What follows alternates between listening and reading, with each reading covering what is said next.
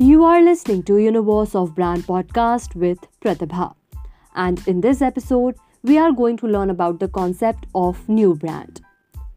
A new brand is created when a company expands its offering by producing a new product line that they haven't offered previously, necessitating the creation of a new brand. A new brand strategy needs to create a new product line and a brand to go along with it.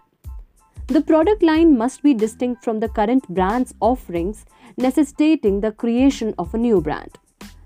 This method might be used if the present brand's power is waning and it wants to maintain its market share.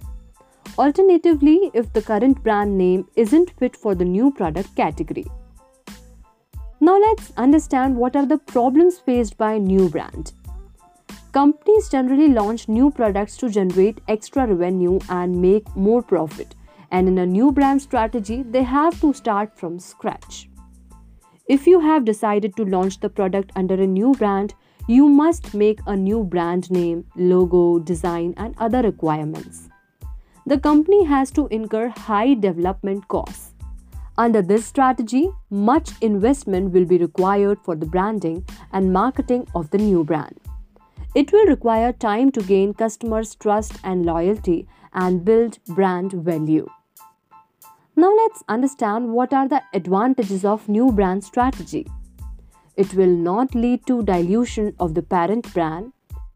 Even if the new products are not doing good, you still have the umbrella brand. It involves less risk and customer loyalty is maintained. We will meet in the next episode and will compare the concept of brand extension versus line extension. Till then, stay tuned.